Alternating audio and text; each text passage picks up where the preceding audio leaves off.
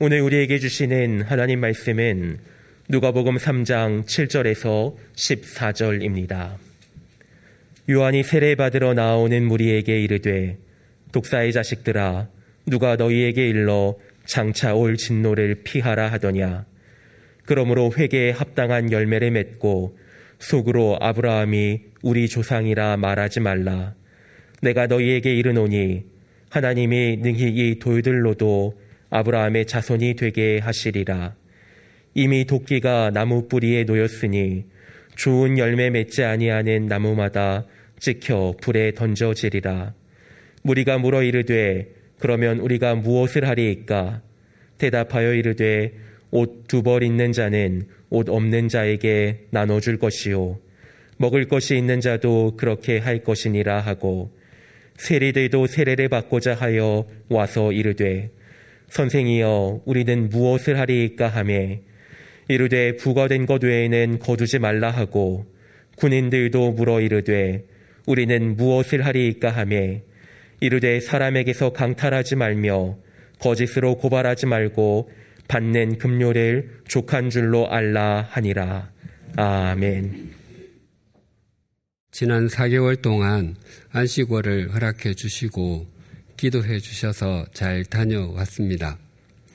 안식월을 떠날 때는 혹시라도 코로나가 잦아들고 일상의 활동이 자유로워지면 제 믿음과 삶의 지경이 더 넓어지는 성장과 성숙이 있었으면 좋겠다라고 생각했습니다. 하지만 코로나의 기세는 꺾이지 않았습니다. 그래서 얼마 지나지 않아서 깨달았습니다. 하나님께서는 내 믿음의 믿음과 삶의 지경의 넓이보다 깊이를 더하기를 원하시는구나라고 말입니다. 그래서 많은 시간을 가족과 함께 보내게 되었는데 제 인생에 그 어느 때보다도 유의미한 시간이었노라고 고백이 저절로 나오게 됩니다. 또 목회자가 되면 가족이 나란히 함께 앉아 예배를 드리게 되는 일이 참 기회가 적습니다. 그래서 지난 4개월 동안 주일이면 내 가족이 거실에 나란히 앉아서 주일 예배 일부를 드렸던 것은 큰 기쁨이었습니다. 그리고 제가 복귀하는 날인 11월 1일부터 with 코로나가 시작된 것은 제게 다시 주님과 주님의 사람들을 섬기는 그 길을 잘 가라는 주님의 요청으로 받아들였습니다. 그래서 with 코로나의 때에 사역에 복귀할 수 있게 된 것이 마음에 울컥할 정도로 감격이 됩니다. 오늘 본문은 누가복음 3장입니다. 안식월을 떠나기 전에 누가복음 21장까지 말씀을 나누었는데 왜 갑자기 3장인가 하고 의아하게 여기시는 분이 계실 것입니다. 제가 우리 교회 선임 교역자로 섬길 때 2015년까지 누가복 주일 예배 설교 시간에 누가복음을 전했는데 1장 1절부터 3장 6절까지 전했습니다. 그리고 저는 2016년과 2017년에 우리 교회가 양화진 외국인 선교사 묘원과 더불어 섬기는 또 하나의 성지인 용인에 있는 한국 기독교 순교자 기념관에서 섬겼습니다. 그 2년 동안은 한 달에 한 번 주일 예배 설교를 전임 교역자들이 돌아가면서 전했습니다. 그때 누가복음 3장 7절부터 8장 25절까지를 나누었습니다. 그리고 2018년 그 뒤를 이어서 제가 다시 설교했습니다. 여러 교역자가 함께 한 책의 말씀을 나누는 것도 굉장히 귀한 영적인 경험입니다. 하지만 한 흐름을 잘 유지하기 위해서는 한 교역자가 전하는 것이 적절합니다. 그래서 본래는 누가복음을 끝까지 마치고 그 부분을 다시 해야 되겠다고 생각하고 있었습니다.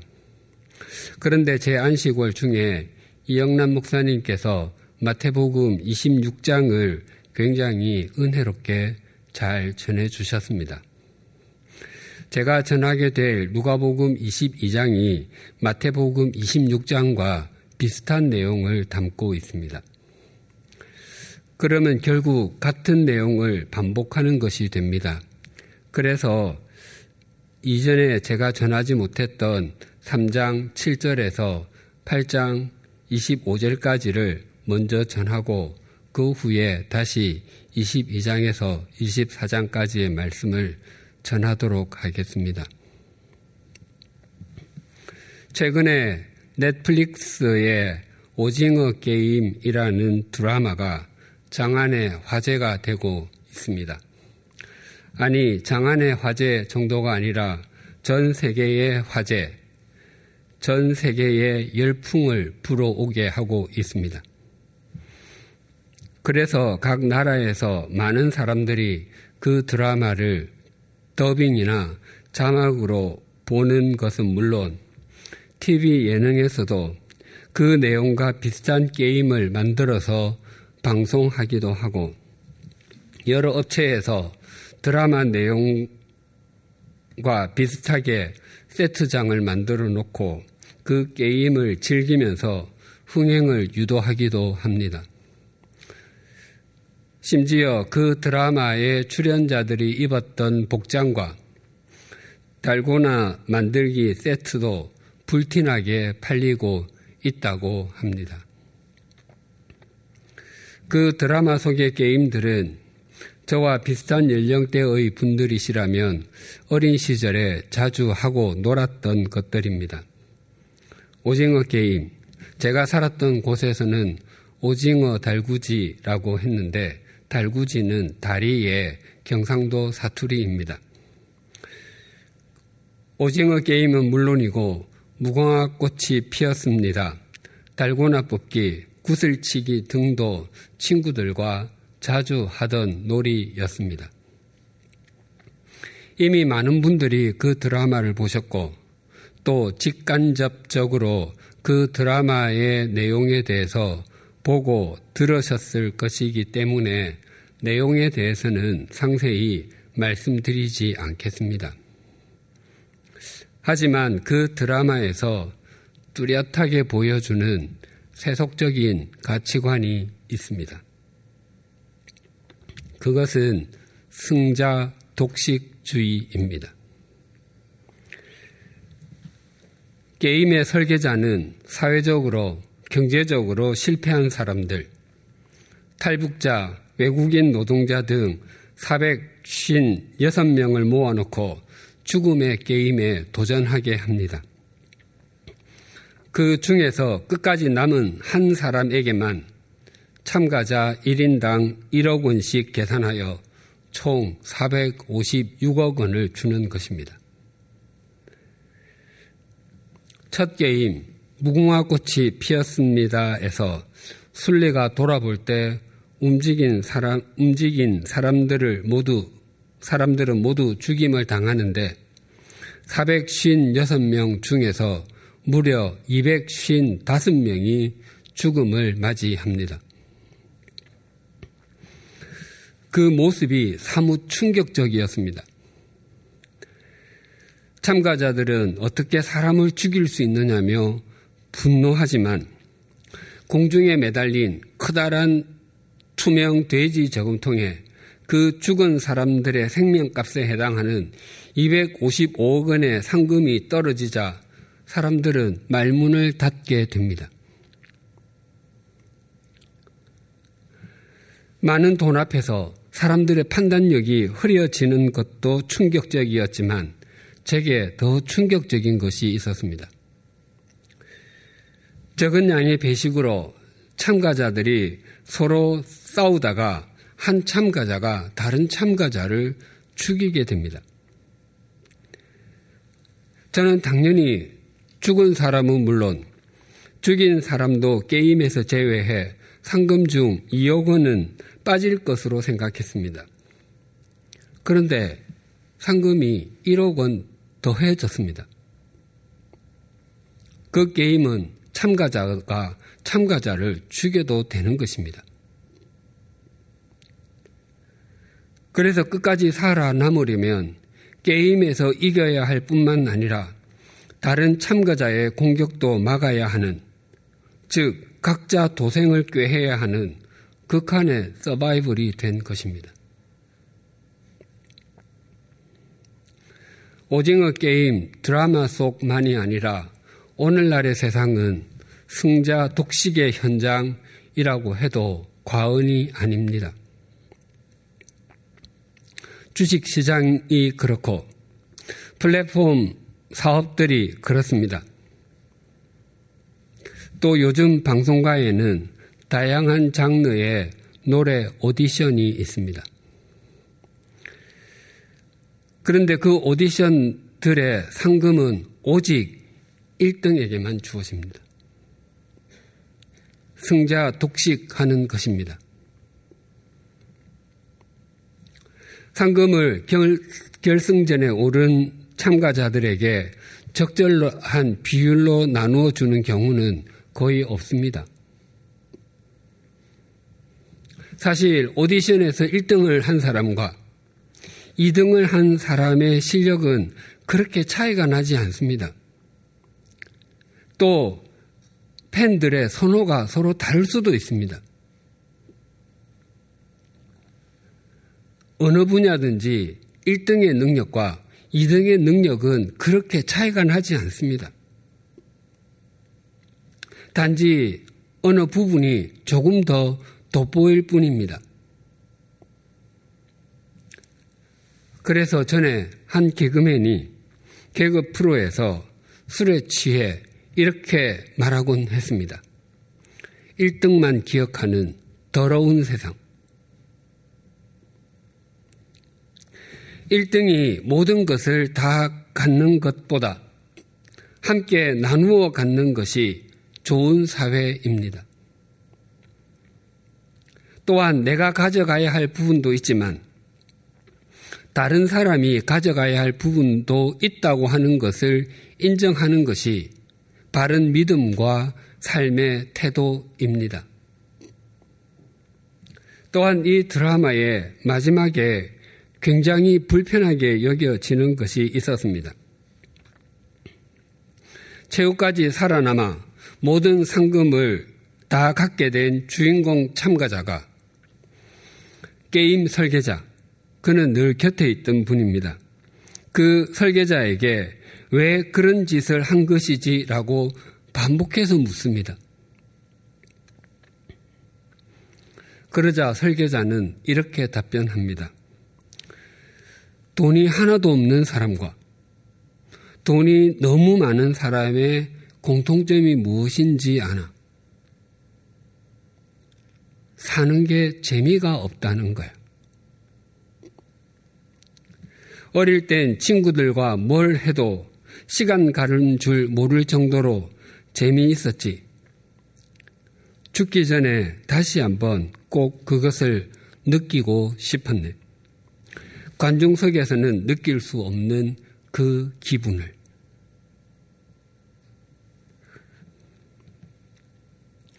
가진 것이 많으면 그런 짓을 해도 되나 하는 생각이 들었습니다. 경제는 다른 사람의 생명을 가지고 장난을 치는 도구가 아닙니다.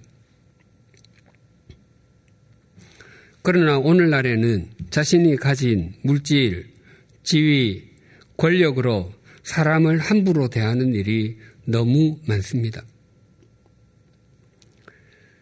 물론 가진 것이 많아진다고 해서 그 사람의 믿음과 인격이 저절로 훌륭해지는 것도 결코 아닙니다.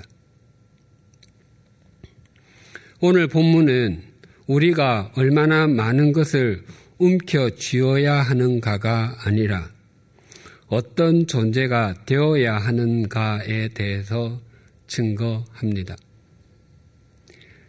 누가복음 3장은 주님께서 오시는 길을 준비하는 것을 소명으로 받았던 세례자 요한에 대해서 증거하는 것으로 시작됩니다. 그가 사역을 시작할 때가 이러하였습니다. 3장 1절과 2절입니다.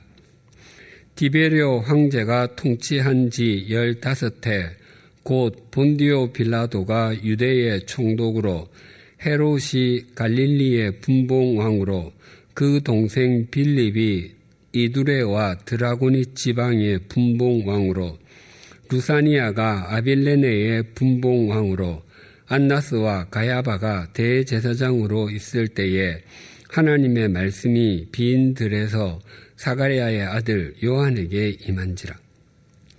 티베리오, 즉 티베리우스는 로마 제국의 2대 황제였습니다. 그리고 본디오 빌라도는 티베리우스 황제의 임명으로 유대 지방에 부임한 5대 총독이었습니다.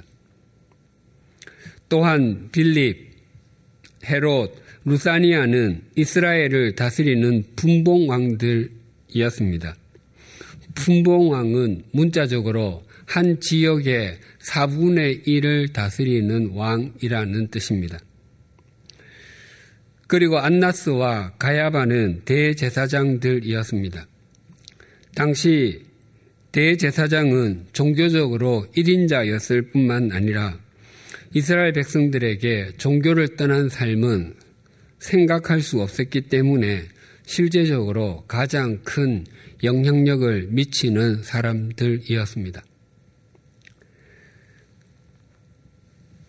이 사람들은 당시의 시각으로 굉장히 높은 자리에 앉은 가장 성공한 사람들이었고, 많은 것을 가지고 있었고, 많은 것을 누리고 있었습니다.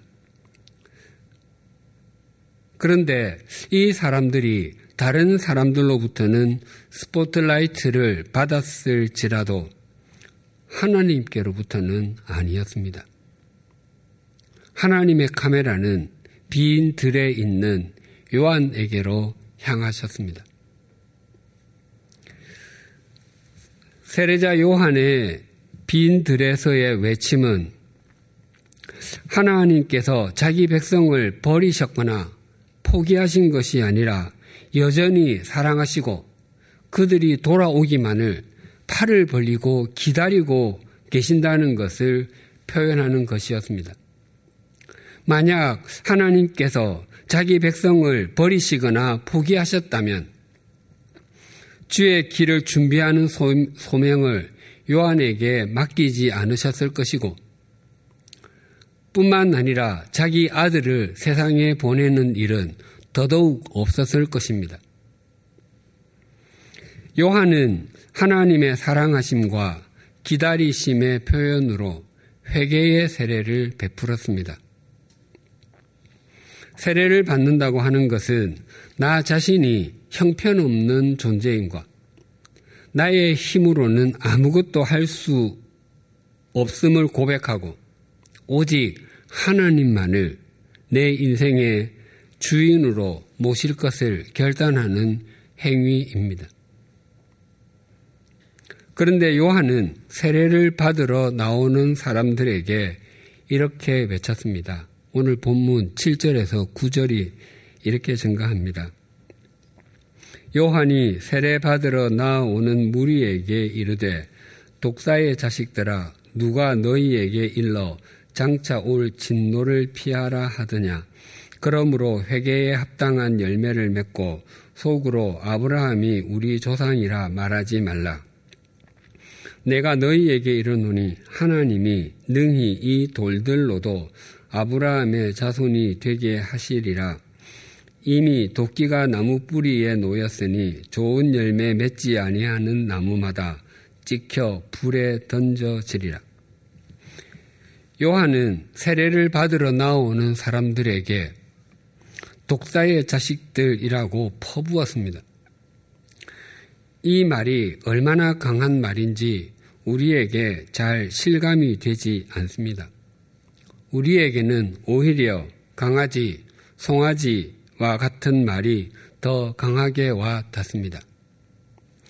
독사의 자식들이란 에덴 동산에서 아담과 하와를 유혹했던 뱀, 즉 사탄의 자식들이라는 의미입니다.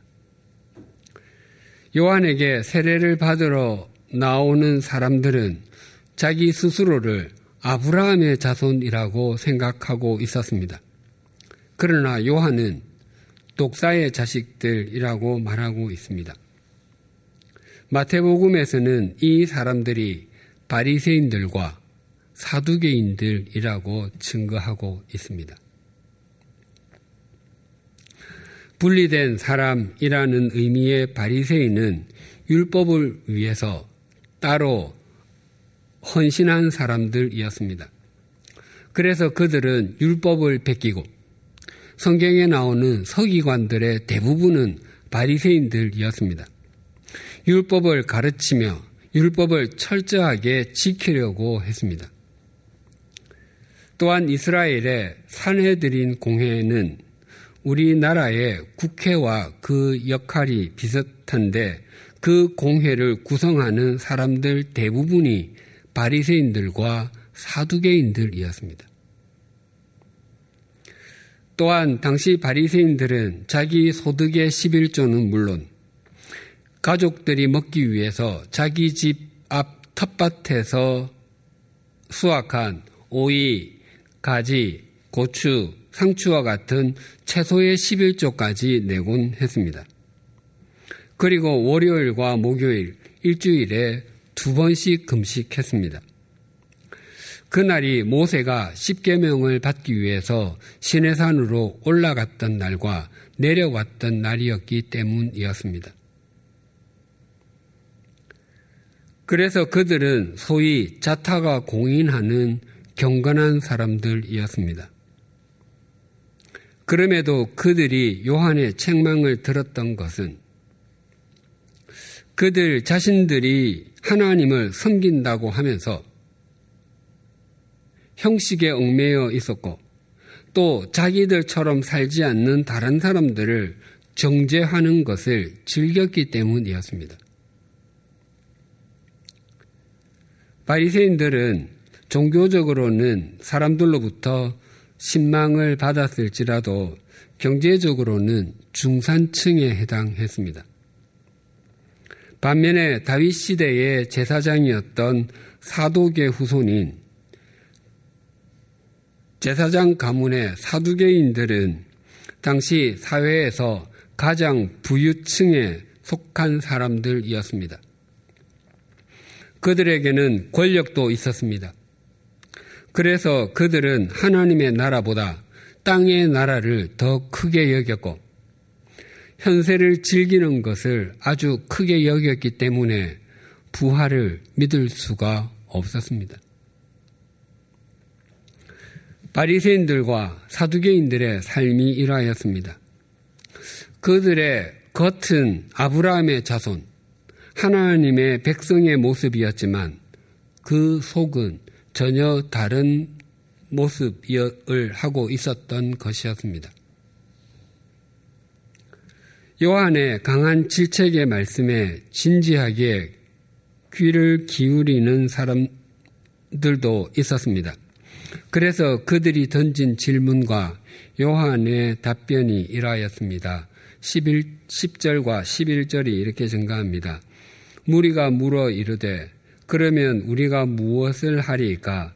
대답하여 이르되 옷 두 벌 있는 자는 옷 없는 자에게 나누어 줄 것이요 먹을 것이 있는 자도 그렇게 할 것이니라 하고 여기서 말하는 옷은 소매가 짧고 무릎까지 내려오는 속옷을 가리키는 말입니다. 우리는 속옷을 몇 벌씩 겹쳐서 입지 않습니다. 그러니까 이 말씀의 의미는 네가 입지 않는 것, 사용하지 않는 것을 남에게 나누어 줄 수 있어야 한다는 것입니다.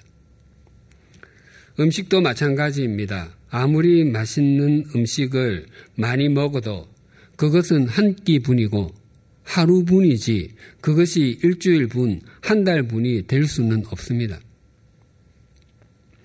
내가 먹고도 남을 음식이 있는데 혹 옆에 있는 사람이 굶고 있다면 나누어 줄 수 있어야 한다는 것입니다.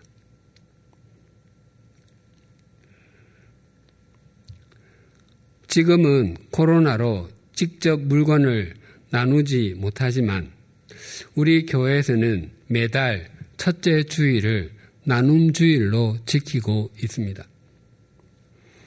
나눔 주일의 의미는 내가 여유가 있어서 이웃을 위, 이웃을 돕기 위해 여분의 새 물품을 가지고 온다가 전부가 아닙니다. 우리가 가지고 온 라면 한 상자, 쌀 한 포대, 통조림 몇 통 등은 그것이 필요한 사람들에게 약간의 도움이 될 것입니다. 하지만 우리가 그런 것들을 나누는 것을 통해 우리의 믿음과 삶에 하나님의 은총을 경험하게 됩니다. 우리가 마트나 시장에서 나 아닌 다른 사람을 위해서 먹거리를 구입한다는 것은 내 마음과 삶에 이웃을 위한 공간이 있다는 의미이고 하나님의 말씀에 순종하는 마음이 있다는 의미입니다.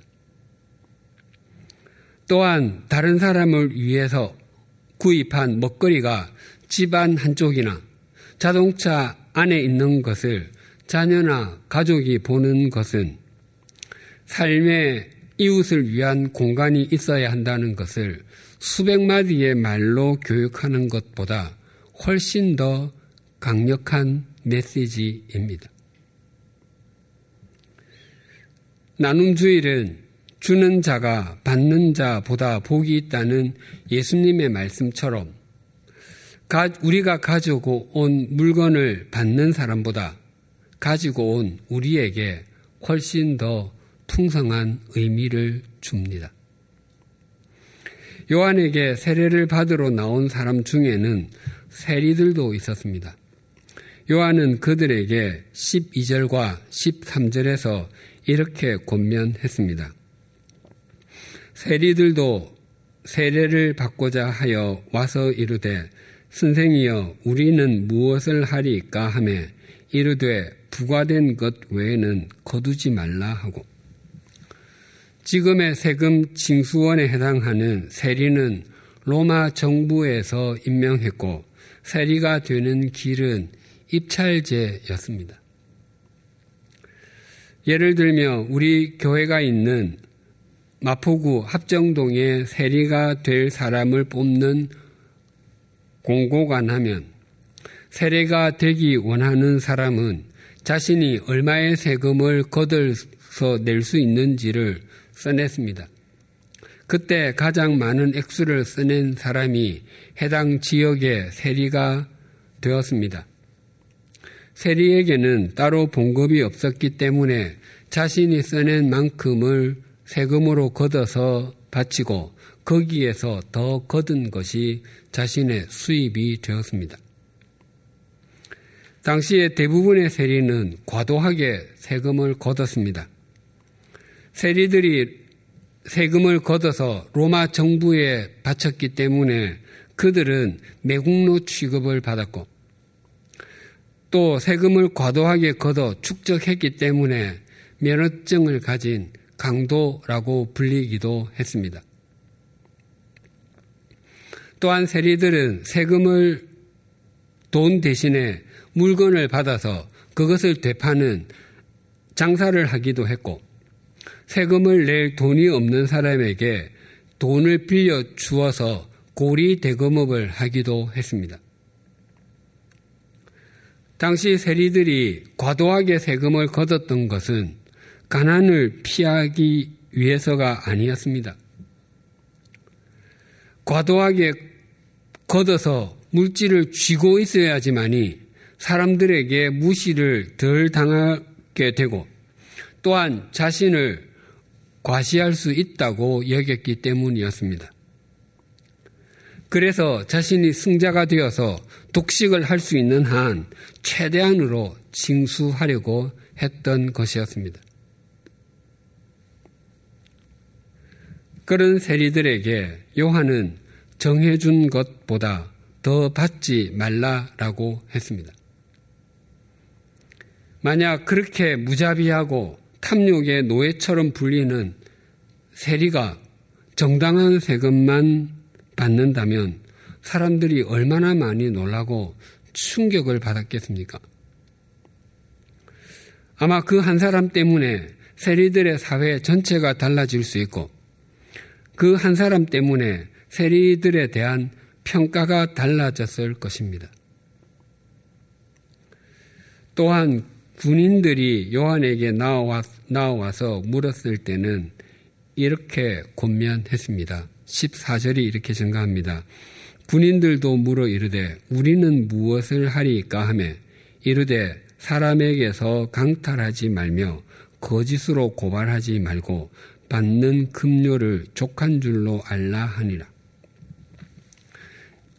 여기에 나오는 군인들은 당시 유대의 치안을 담당하던 유대인 군인이었습니다. 그들의 역할은 오늘날의 경찰과도 같았습니다. 군인들은 세리가 징세하는 것을 도와주곤 했습니다. 그때 그들 역시 심하게 수탈했습니다. 본문에 나오는 강탈하단의 문자적인 뜻은 멱살을 잡고 뒤흔들다입니다.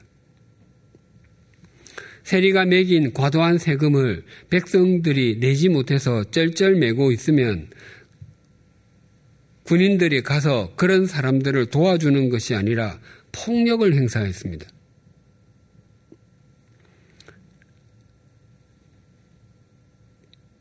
뿐만 아니라 여리고의 세리장이었던 사개오가 예수님께 속여 빼앗은 일이 있다면 네 배로 갚겠습니다라고 했었는데 속여 빼앗다와 본문에 거짓으로 고발하다가 같은 단어입니다. 당시 군인들은 백성들이 세금 낼 돈이 없다고 말하면 공권력을 행사하여서 감옥에 쳐넣겠다고 협박과 공갈을 일삼았던 것이었습니다. 당시 이스라엘이 로마 제국의 속국으로 있었기 때문에 제대로 된 군사 조직을 가질 수 없었습니다. 그랬기 때문에 군인들에게 충분한 월급이 제공될 리가 만무했습니다. 그럼에도 요한은 네가 가진 공권력으로 다른 사람을 억압하며 살지 말고 받는 월급으로 만족할 줄 알아라 라고 권면하고 있습니다. 만약 어떤 사람이 자신이 가진 힘을 이용하면 많은 이익을 가질 수 있고 많은 것을 누릴 수 있음에도 그렇게 하지 않는다면 그것이 다른 사람에게 아주 강력한 메시지가 될 수 있습니다. 기업을 책임지고 있거나 관직에 앉아 있어서 자신의 뜻이나 욕망을 추구할 수 있음에도 불구하고 그렇게 하지 않고 겸허하게 하나님 앞에서 바르게 행한다면 그것보다 더 강한 메시지는 없습니다. 사람들은 말하기를 저분은 경제의 힘이나 권력을 신봉하지 않고 중심으로 하나님을 믿는 분이구나라고 할 것입니다. 세례자 요한이 전한 세리와 군인들에 대한 가르침에서 우리가 중요하게 기억해야 할 일이 있습니다. 당시 세리와 군인들은 사람들에게 존경을 받지 못하던 직업이었습니다. 특히 세리들을 향한 손가락질은 더욱 심했습니다. 그들은 회당과 성전에도 들어갈 수 없었습니다. 그 가족들도 멸시당하기는 마찬가지였습니다. 그럼에도 요한은 그들에게 그 직업을 버리고 떠나라라고 말하지 않았습니다. 그 자리에서 바르게 행하라라고 권하고 있습니다. 직장 생활을 하다 보면 직무와 관련해서 부패한 부분을 발견할 때가 있습니다. 신앙 양심으로 그 자리에 있다는 것이 찔릴 수도 있습니다. 그럴지라도 섣불리 그 자리를 박차고 나오지 마십시오. 그 자리를 차고 나온다고 해서 그 자리가 개선되지 않습니다. 오히려 그 자리에 또 다른 사람이 들어와서 아무런 꺼리낌도 없이 더 심한 부정을 저지를 수도 있습니다. 우리의 길을 인도하시는 하나님께서 우리를 그 자리로 보내셨다면 그 자리에서 우리 외에 다른 사람이 할 수 없는 바른 일이 있기 때문일 것입니다. 그것을 찾으며 그곳을 새롭게 해 가는 것이 먼저 해야 하는 일입니다. 요한이 세례를 받기 위해서 나온 사람들에게 한 말을 한마디로 정리하면 합당한 열매를 맺어라 라고 요약할 수 있습니다. 열매라는 단어를 우리 뇌리에 떠올리면 아마 가장 먼저 떠올리게 되는 것이 갈라디아서 5장의 성령의 열매일 것입니다. 갈라디아서 5장 22, 23절이 이러합니다.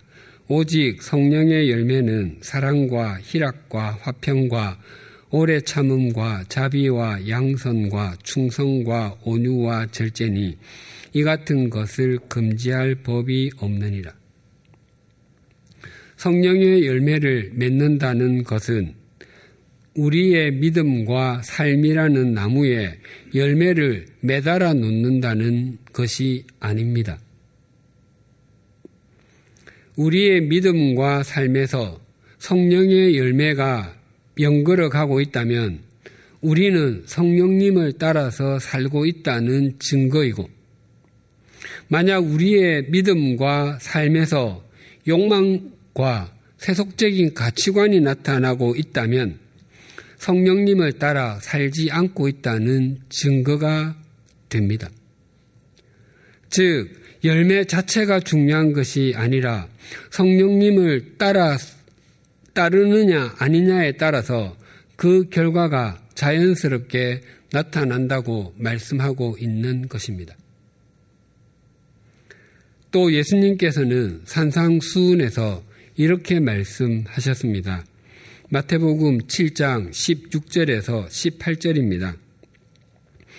그들의 열매로 그들을 알지니 가시나무에서 포도를 또는 엉겅퀴에서 무화과를 따겠느냐 이와 같이 좋은 나무마다 아름다운 열매를 맺고 못된 나무가 나쁜 열매를 맺나니 좋은 나무가 나쁜 열매를 맺을 수 없고 못된 나무가 아름다운 열매를 맺을 수 없느니라.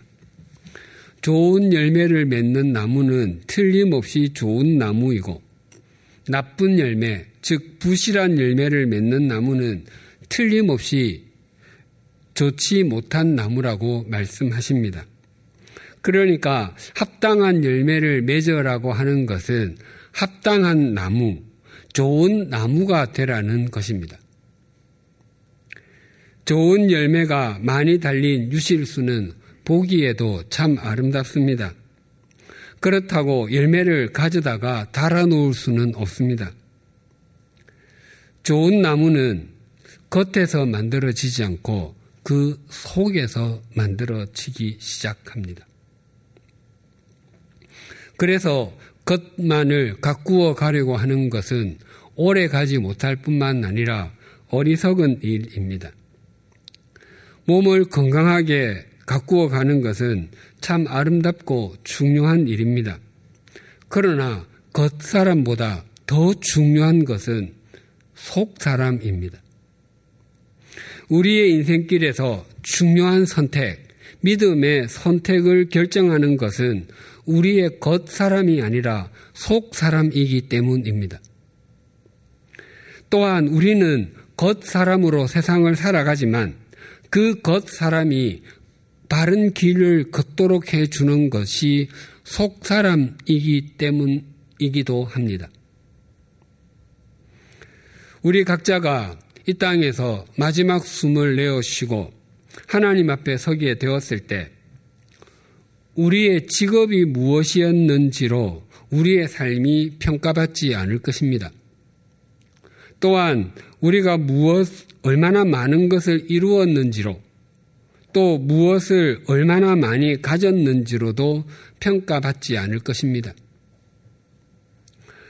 우리 각자가 얼마나 하나님의 자녀다웠는지로 우리에게 맡겨진 소명에 얼마나 신실하였는지로 평가받게 될 것입니다. 오늘 본문으로 하면 얼마나 좋은 나무로 성장하고 성숙해 갔는지 그 결과로 어떤 합당한 열매를 맺었는지로 평가받게 될 것입니다.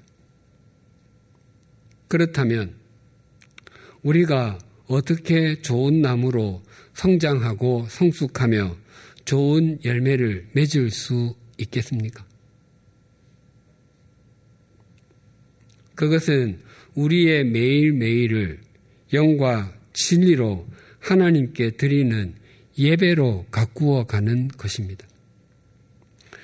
그래서 with 코로나가 되든 post 코로나가 되든 예배의 생활화와 생활의 예배화를 신실하게 이루어 가는 것입니다.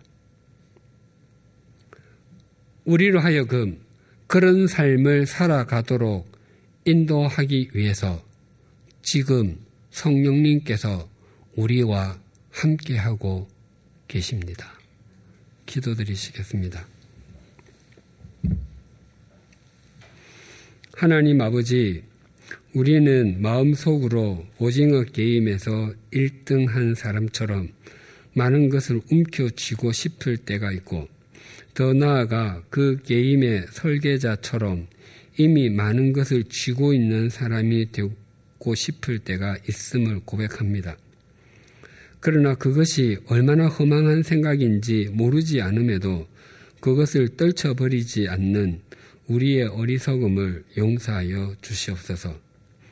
하나님께서 우리에게 허락하신 삶의 자리에서 더 많은 것을 가질 수 있다면 그 가지는 것이 자신만을 위하지 않고 이웃을 위한 몫이 있고 사람들에게 나누어야 할 몫이 있음을 잊지 않게 하여 주시옵소서.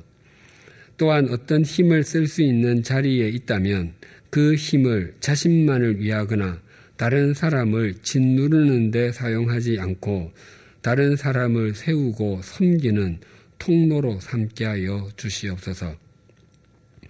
우리의 인생 연륜과 믿음의 길이가 길어질수록 더 좋은 나무, 신실한 나무가 되어 가므로 우리의 믿음과 삶에 합당한 열매, 성령의 열매가 맺어지게 하여 주시옵소서.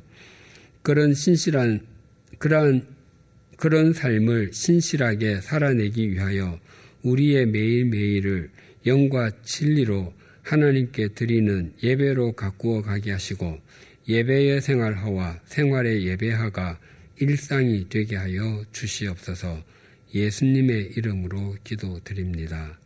아멘.